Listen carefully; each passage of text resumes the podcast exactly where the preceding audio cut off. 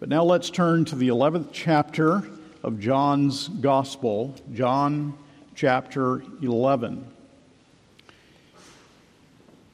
And we will read verses 1 through 44. Let us bow before the Lord our God. Our Father, we turn to a passage that is very familiar to most all of us. It is very dear to us, for it speaks of Christ as our resurrection life.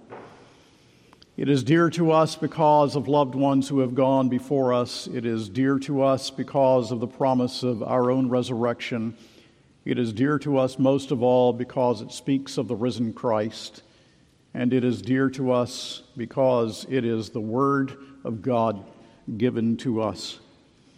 And Heavenly Father, as we see the Lord Jesus strengthening the faith of believers and eliciting faith in this passage, we pray that not only will the faith of each believer be strengthened as we read this text and proclaim it today, but that Christ proclaimed will also, by the Spirit of God, enter into the heart of someone or some ones that are here today who do not know the Lord Jesus, and that they would be saved from their sins for time and eternity, because it's all of grace and all dependent upon the once crucified and risen Christ.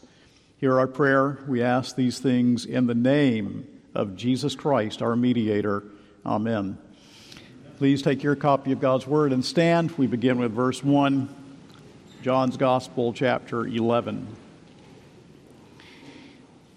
the word of the Lord. Now, a certain man was ill, Lazarus of Bethany, the village of Mary and her sister Martha. It was Mary who anointed the Lord with ointment and wiped his feet with her hair, whose brother Lazarus was ill. So the sisters sent to him, saying, Lord, he whom you love is ill. But when Jesus heard it, he said, this illness does not lead to death. It is for the glory of God, so that the Son of God may be glorified through it.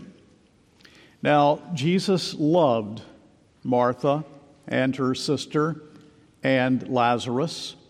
So when he heard that Lazarus was ill, he stayed two days longer in the place where he was. Then, after this, he said to the disciples, let us go to Judea again. The disciples said to him, Rabbi, the Jews were just now seeking to stone you, and are you going there again? Jesus answered, Are there not twelve hours in the day? If anyone walks in the day, he does not stumble because he sees the light of this world. But if anyone walks in the night, he stumbles because the light is not in him. After saying these things, he said to them, our friend Lazarus has fallen asleep, but I go to awaken him. The disciples said to him, Lord, if he has fallen asleep, he will recover. Now, Jesus had spoken of his death, but they thought that he meant taking rest in sleep. Then Jesus told them plainly, Lazarus has died, and for your sake I am glad that I was not there, so that you may believe. But let us go to him. So Thomas, called the twin, said to his fellow disciples, Let us also go, that we may die with him. Now, when Jesus came, he found that Lazarus had already been in the tomb four days. Bethany was near Jerusalem, about two miles off, and many of the Jews had come to Martha and Mary to console them concerning their brother. So when Martha heard that Jesus was coming, she went and met him, but Mary remained seated in the house. Martha said to Jesus, Lord, if you had been here, my brother would not have died. But even now I know that whatever you ask from God, God will give you. Jesus said to her, Your brother will rise again. Martha said to him, I know that he will rise again in the resurrection on the last day. Jesus said to her, I am the resurrection and the life. Whoever believes in me, though he die, yet shall he live. and everyone who lives and believes in me shall never die. Do you believe this? She said to him, Yes, Lord, I believe that you are the Christ, the Son of God, who is coming into the world. When she had said this, she went and called her sister Mary, saying in private, The teacher is here and is calling for you. And when she heard it, she rose quickly and went to him. Now, Jesus had not yet come into the village, but was still in the place where Martha had met him. When the Jews who were with her in the house, consoling her, saw Mary rise quickly and go out, they followed her, supposing that she was going to the tomb to weep there. Now, when Mary came to where Jesus was and saw him, she fell at his feet, saying to him, Lord, if you had been here, my brother would not have died. When Jesus saw her weeping, and the Jews who had come with her also weeping, he was deeply moved in his spirit and greatly troubled. And he said, Where have you laid him? They said to him, Lord, come and see. Jesus wept. So the Jews said, See how he loved him? But some of them said, Could not he who opened the eyes of the blind man also have kept this man from dying? Then Jesus, deeply moved again, came to the tomb. It was a cave, and a stone lay against it. Jesus said, Take away the stone. Martha, the sister of the dead man, said to him, Lord, by this time there will be an odor, for he has been dead four days. Jesus said to her, Did I not tell you that if you believed, you would see the glory of God? So they took away the stone. And Jesus lifted up his eyes and said, Father, I thank you that you have heard me. I knew that you always hear me, but I said this on account of the people standing around that they may believe that you sent me. When he had said these things, he cried out with a loud voice, Lazarus, come out. The man who had died came out, his hands and feet bound with linen strips, and his face wrapped with a cloth. Jesus said to them, unbind him, and let him go. The word of the Lord. Please be seated.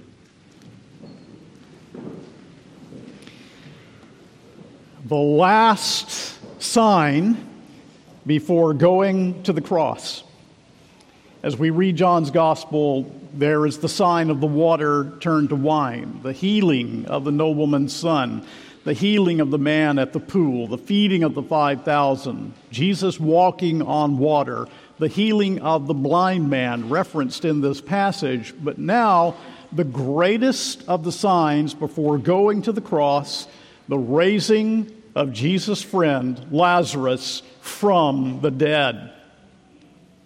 We turn to this passage and we first see the need, the deep, real emotional need. In verse 3, so the sisters sent to him, saying, Lord, he whom you love is ill. They appeal to Jesus. They know that they can. This is a family dear to him, close to him.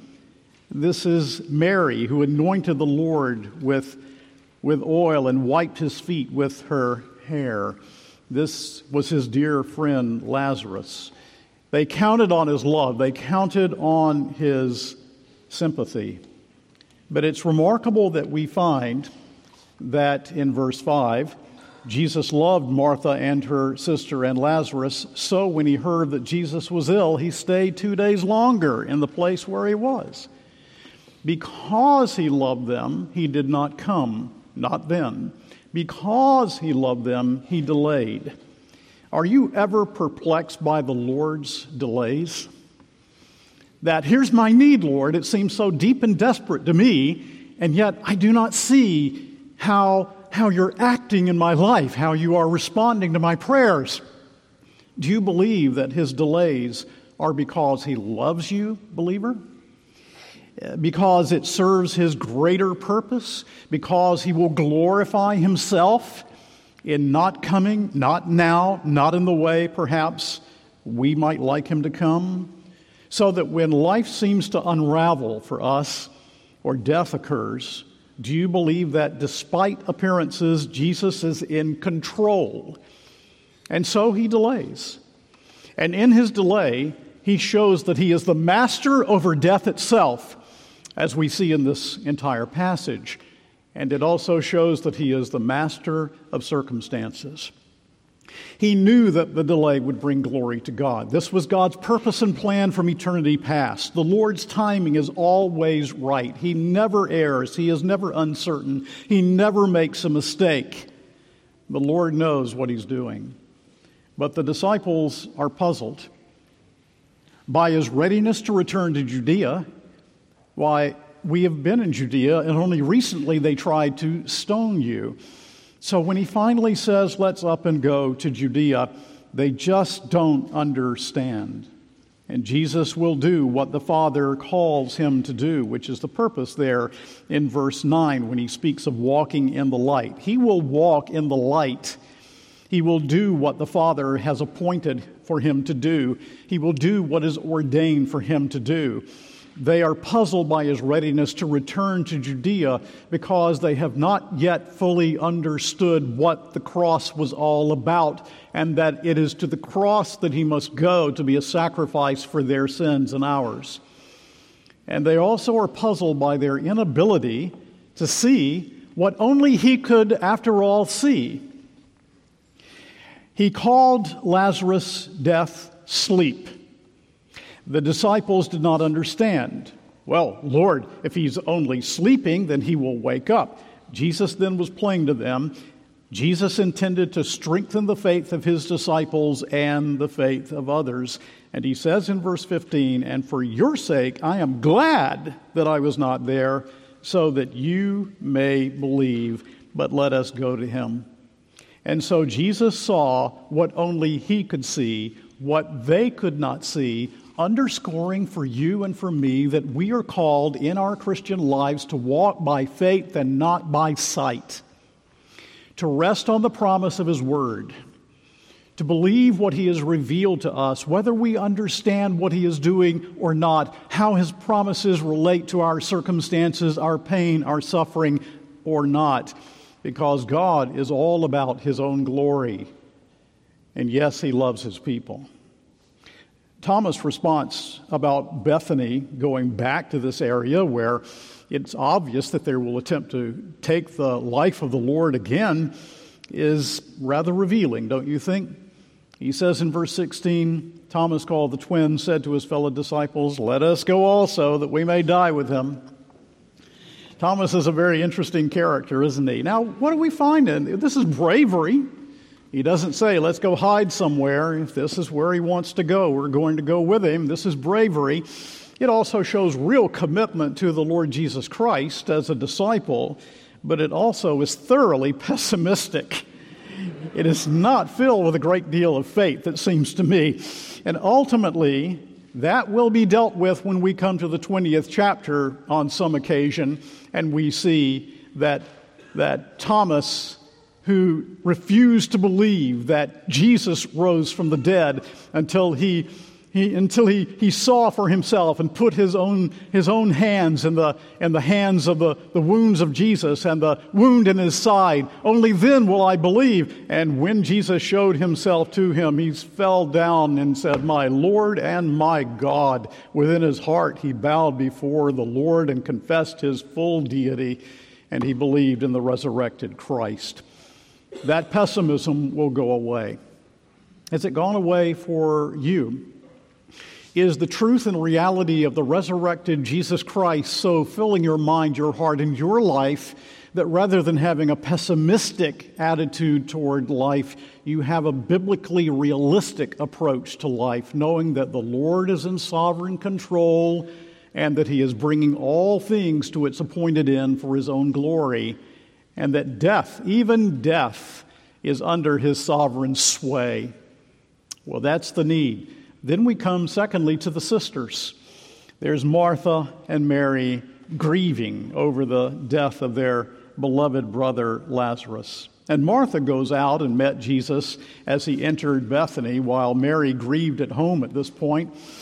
It seems that when she meets Jesus, that there's a kind of mild rebu- rebu- rebuke or maybe a reproof of some kind when she says in verse 21, Martha said to Jesus, Lord, if you had been here, my brother would not have died. Why did you take so long, Lord? If you had just come when we sent the message to you, Lord, then you would have been here and my, my brother would not have died. And so there seems to be this mixture all through this passage with Martha of grief and also of faith, but a faith that needs strengthening, a faith that needs to grow, just as your faith does, and so does mine. In verse 23, we see Jesus saying to her, Your brother will rise again. And D.A. Carson calls this a masterpiece of planned ambiguity. because, yes, he will rise again on the last day. She acknowledges that. But he's about to rise again, to be resuscitated to life. And she does not know that that will be the case. Martha assents to the truth of the resurrection and says in verse 24 Martha said to him, I know that he will rise again in the resurrection on the last day. But look at verse 25. Are not these the most precious of words? Jesus said to her, I am the resurrection and the life. I am the resurrection and the life. Whoever believes in me, though he die, yet shall he live. And everyone who lives and believes in me shall never die. Do you believe this? Do you believe this? When you think of your own death, when you are there by the grave of your Christian loved one. Do you believe this? So, the great I ams of John's Gospel, Jesus has said, I am, speaking of himself as Jehovah, Exodus 3, I am that I am. I am the bread of life. I am the light of the world. I am the gate. I am the good shepherd. I am the way, the truth, and the life. I am the true vine. I am the living God. But who can be denominated the resurrection and the life but Jehovah Himself?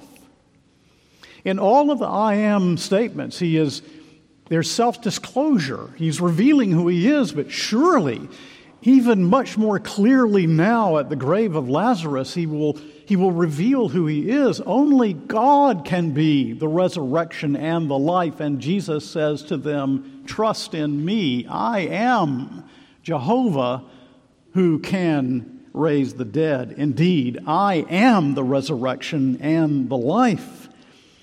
Do you believe this? Stands out to me from the text. And I think we do see Martha's faith. In verse 27, she said to him, Yes, Lord, I believe that you are the Christ, the Son of God, who is coming into the world. We see her faith. The Greek tense for believe here is a perfect tense, indicating a true faith, a stable faith, a solid faith, a lasting faith. Do you have that kind of faith? A true, lasting, genuine, saving faith in Christ? Nonetheless, as one of the 19th century commentators, Godet, said, there is more vivacity than light in her faith at this point. More light is about to come, Martha. It's about to come. And now there's Mary. Mary is at home, and she's with those who have come to comfort the family. And the Jews have nothing to offer but sympathy. They can't raise the dead. They don't understand the gospel. In verses 19, 31, 36, 37, we see that they're fulfilling their call to show sympathy, but that's all they have is sympathy. That's all they can express. It will take Jesus Christ, who came into this world, who will raise Lazarus from the dead, indeed, who will go to the cross and be raised from the dead, in order to demonstrate what we read in 2 Timothy 1:10, that Jesus abolished death and brought life and immortality to light through the gospel. And they are about to get a real taste of what that means that Jesus abolished death and brought life and immortality to light. Jesus asks for Mary, and she quickly leaves the house to meet him and is followed by those who are in the house comforting, and they think that she's going to the tomb to grieve, and so they're going with her to grieve and to sympathize. It's an emotional meeting when she meets the Savior, and her greeting was similar to that of Martha's. You noticed, I'm sure, in verse 32. Now, when Mary came to where Jesus was and saw him, she fell at his feet, saying to him, Lord, if you had been here, my brother would not have died.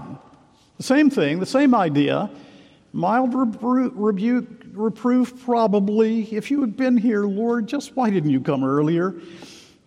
And then in this passage, as Jesus is there with Mary, we see something of the depth of Jesus' own sorrow. Now, this is astounding. He is the sovereign creator, become man. He is the sovereign redeemer.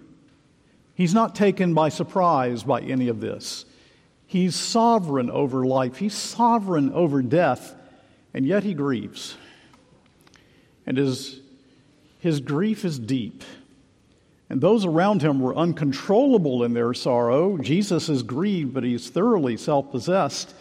But nonetheless, it's so deep. You know, sometimes the emotion that fills the heart of a believer is not something uncontrollable, it's deeper. It's just deeper. And certainly we see that that's true of Jesus and his true humanity. And in verse 33, we have two words deeply moved and greatly troubled.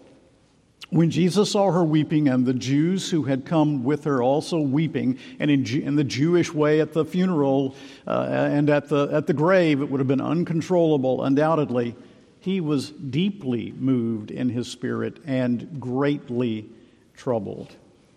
Now, deeply moved is actually literally the snorting of a horse. And it's a word that is used rarely to mean anger or indignation. And then the word troubled that we find here is the same word that you'll read, for example, in chapter 14. Let not your hearts be troubled. You believe in God, believe also in me. Same word, because he took our trouble and he took our need into his own sovereign hands and heart. And then we come to verse 35. Jesus wept.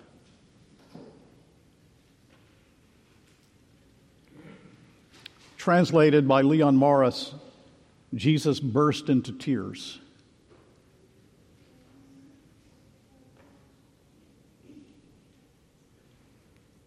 Because his sorrow, as the man of sorrows, he understands with more depth than Martha or Mary or anyone there could have understood.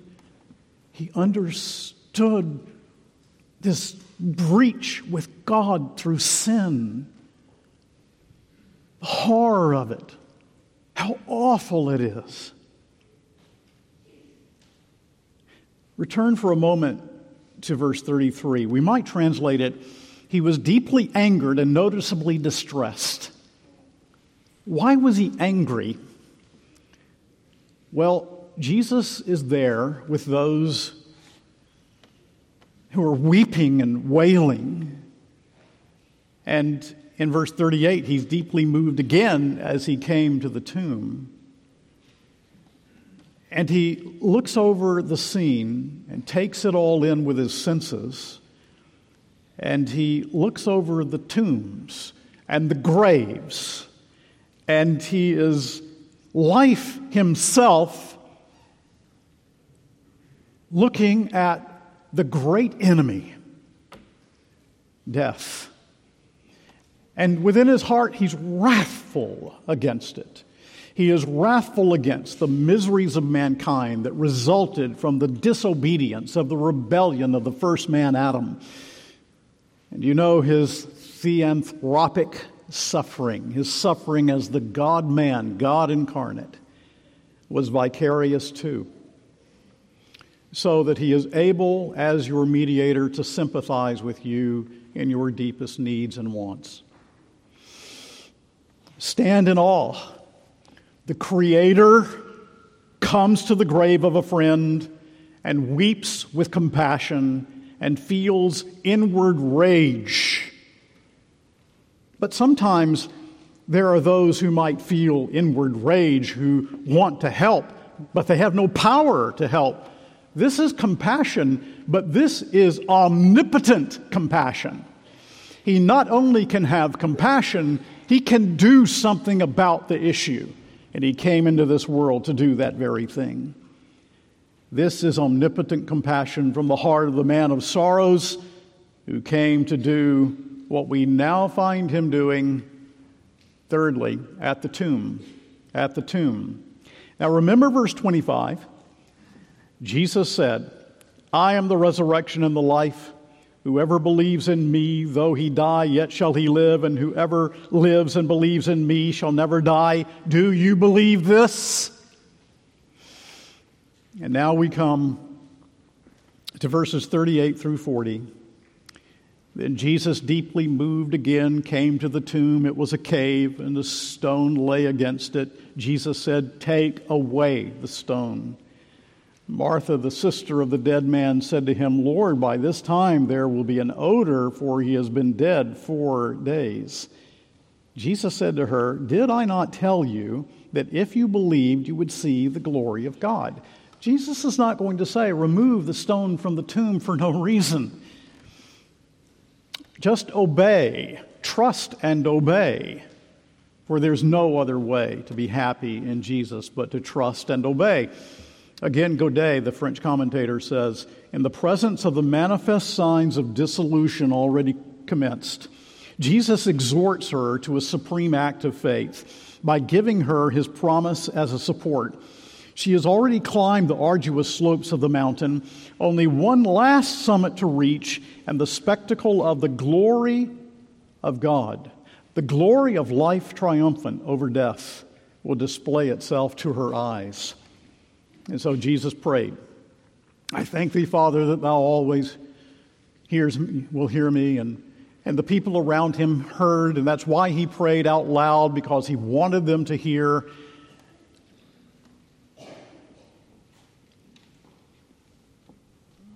And maybe I can be excused for putting it this way, but I'm sure that after telling, telling them, remove the stone, that after praying and there would have been silence, that there in that graveyard there's dead silence.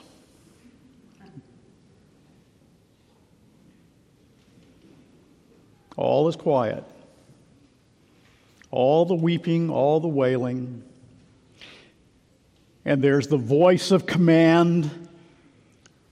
In verse 43, when he had said these things, he cried out with a loud voice, Lazarus, come out. Now, in chapter 5 of John's Gospel, in verse 25, Jesus said, Truly, truly, I say to you, an hour is coming and is now here when the dead will hear the voice of the Son of God, and those who hear will live. We read in that passage in 1 Thessalonians 4 the Lord himself will descend from heaven with a shout, with the voice of the archangel and the trump of God, and the dead in Christ shall rise. The dead in Christ shall rise when they hear the voice of the archangel. Merrill Tenney argues that it's in an archangel's voice. That is to say, it's a descriptive genitive, not a possessive genitive, meaning not whose voice, but what kind of voice. We shall see. In any case, the voice of Jesus will raise the dead. Jesus' voice of command surely points ahead to a greater day than even this one here in this text. And he sets over against death the power of his word. And the results Lazarus came forth. He was supernaturally, by the power of the word, of Jesus Christ, the Son of God, raised and brought to the mouth of the tomb. Now, I don't know how he was brought to the mouth of the tomb. I've contemplated that a good bit this week. a minor point, but you sometimes think about it, don't you, when you're working through a text? So, what the the, the, the, Jews did when they embalmed was not like the Egyptians, where they removed the organs and they em, em, embalmed, embalmed to keep them uh, from deteriorating in the rest of the body. They, they would put spices on the body and, on, on, on the, the wrappings, and they would wrap the bottom part, the legs, together, and they would, the, the face is simply covered by a napkin. And so he's raised to life, and there he is, all bound up. The napkin can come off easily, but he's bound up. So, I don't know. Children, have you ever been in a sack race? If you don't know a sack race, we need to have a sack race so you can really maybe understand possibly what happened here. You know, if you're in a sack and you're racing one another in the sack race, you you know, you, you, you can't walk in a sack. So maybe he hopped to the, to the entrance. Or maybe supernaturally, when he was raised from the dead, he was just brought by the power of God to the entrance. Which is what I suspect, but I, I, I just won't know until I'm in heaven and can ask. But it happened. And Jesus said, Loose him and let him go. I'm so glad he said that in my heart.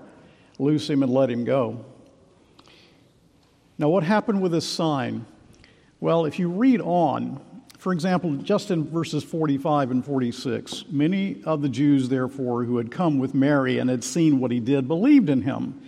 But some of them went to the Pharisees. You see, of no good purpose. That's what you have to understand went to the Pharisees and told them what Jesus had done. And the remainder of the passage speaks of this sign causing division. Why do we think that we can be friends with the world? Because everywhere the true gospel goes, it causes division. Jesus came not to bring peace, but a sword. He came to bring that division. And the Jews now, as we read on in verse 45 to the end of the chapter, are thoroughly committed to his death. Caiaphas actually says, he prophesies as high priest that year, though he did not know he was prophesying, that someone must be substituted for the nation. And so there is faith or antagonism, one or the other. Faith or disbelief, faith or antagonism. These are the responses to the gospel message, never neutrality. Now, let's take these thoughts and themes that we have seen in this wonderful, rich passage, and let me make a fourth point. The sign points to three resurrection realities. Three resurrection realities. The raising of Lazarus was not a permanent resurrection, it was a resuscitation to life, a sign pointing to something greater to what does this sign? It's one of the signs in John's gospel, this being the final sign before Jesus goes to the cross and is himself raised. To what then does this sign point? Well, it points first and foremost to Jesus' own resurrection from the dead. Jesus anticipates Easter, so to speak. Jesus can raise Lazarus because he is the resurrection and the life. And this leads to the cross verses 45 to 53, the determination to kill him. He allows himself to be taken to the cross so that he might be a sacrifice for our sins. And after the cross, Jesus rose from the dead. The resurrection appearances, one notable feature of the resurrection appearances is that it stresses the senses. Thomas, for example, sees Christ and he says, My Lord and my God. When we recite the creed together, we recite the third day he rose again from the dead. This is solid history. We're not saying he rose in some kind of phantom body. This is the real, genuine, historical resurrection of Jesus from the tomb. The same body that was placed in the tomb was raised from the tomb. Yes, a resurrection body, but continuity. The same body raised from the tomb, only with a body now that will never perish. And the raising of Lazarus was a sign of something far greater than the resurrection of Lazarus. It was the promise that this Savior, who is the resurrection and the life, after going to the cross, would himself be raised from the dead, just as he told his disciples he would. And then this resurrection of Lazarus, being a sign of resurrection, also points to our present union with the risen Christ. We were spiritually dead, Ephesians 2 1 through 9. We were dead in our trespasses and sins, incapable of life. Our wills were bound. We had no desire for God. And God took the truth of His Word, the Holy Spirit granted saving faith, and we believed in the Lord Jesus Christ. He raised us from spiritual death. Again, John 5 25, truly, truly, I say to you, an hour is coming and is now here when the dead will hear the voice of the Son of God, and those who hear will live. Yes, now raised within by the almighty power of resurrection, the same resurrection power, Paul tells us in Ephesians 2 and other places that raised Jesus from the dead has raised us already in union with Christ. Romans 6 4, we were buried therefore with him by baptism into death, in order that just as Christ was raised from the dead by the glory of the Father, we too might walk in newness of life so that our walk in Christ daily is in resurrection life. And we who fellowship with God through the risen Christ are alive with that resurrection life. You see, we can't forget that we, we are supernaturalists. We confess a supernatural salvation. B.B. Warfield came to mind as I was reading this text, his fine essay on Christian supernaturalism. And, and a part of it, he says this it is upon the field of the dead. Listen, it is upon the field of the dead that the Son of Righteousness has risen, and the shouts that announce his advent fall on deaf ears. Yes, even though the morning stars should again sing for joy and the air be palpitant with the echo of the great proclamation, their voice could not penetrate the ears of the dead. In vain, the redemption. In vain, its proclamation, unless here come a breath from heaven to breathe upon these slain that they may live. The dead soul needs animation, resurrection, regeneration, recreation. We don't simply need the old man that is kind of improved. No, there must be a recreation in Christ Jesus. The Holy Spirit does that in the effectual call with a power that is that power which raised Jesus from the dead. I believe that when the gospel is preached, people come to faith in Christ.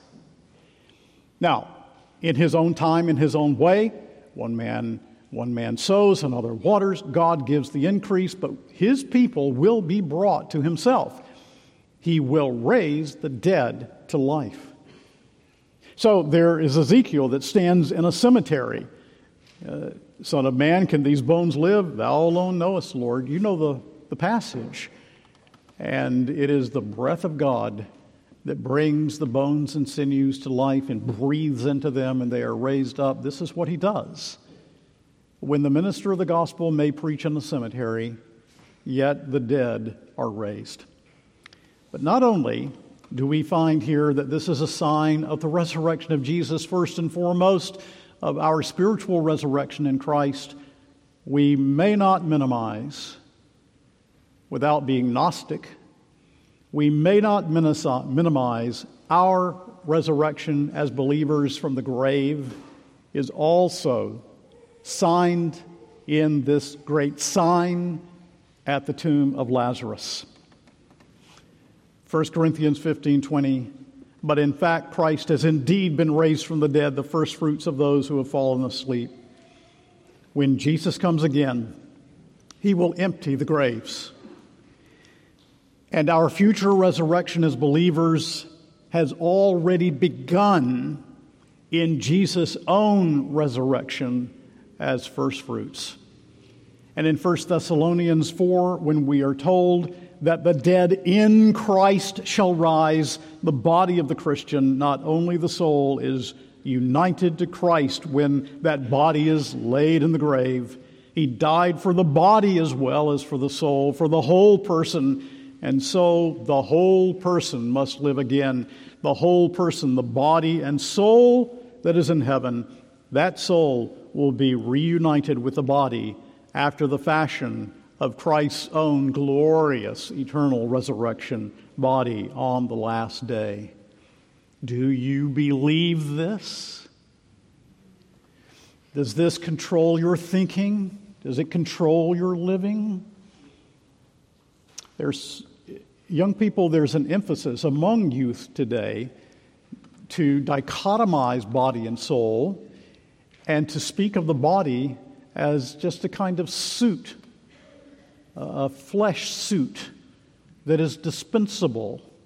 That's one of the reasons we have some of the horrible aberrations that we have in sexual ethics today, because if that's what the body is and that's all it is, well, you can see where that can lead. No, it's not just a flesh suit.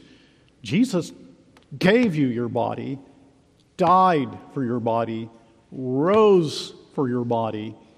You, the whole you, you are in union with Christ. And so the risen Savior will come again. And when he comes again, he will come in glorious majesty. And the graves will give up their dead, and the sea will give up its dead, and the cathedral tombs will be opened. And those long buried fathers, mothers, and children will be reunited, and we shall see him as he is, and we shall be like him when we see him as he is. Jesus lives, and so shall I.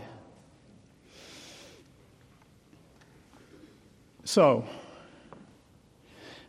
all of this is united with the truth of Jesus' resurrection, with the sign of John 11, as a wonderful pointer to his resurrection and to these truths. It was impossible for the grave to hold him. Now, next week, Dr. Barrett in the morning will focus on the crucifixion in Mark's gospel. And then we will have Good Friday, and we will focus again on atonement and the death of Christ. And remember that the cross must precede the crown. But before going to the cross, the last sign before going to the cross, Jesus, through the sign of raising Lazarus, pointed already to the empty tomb. And so let us not live as though we are on the pre resurrection side of the cross and the empty tomb. Jesus is not in a grave, he is risen, just as he said. Amen.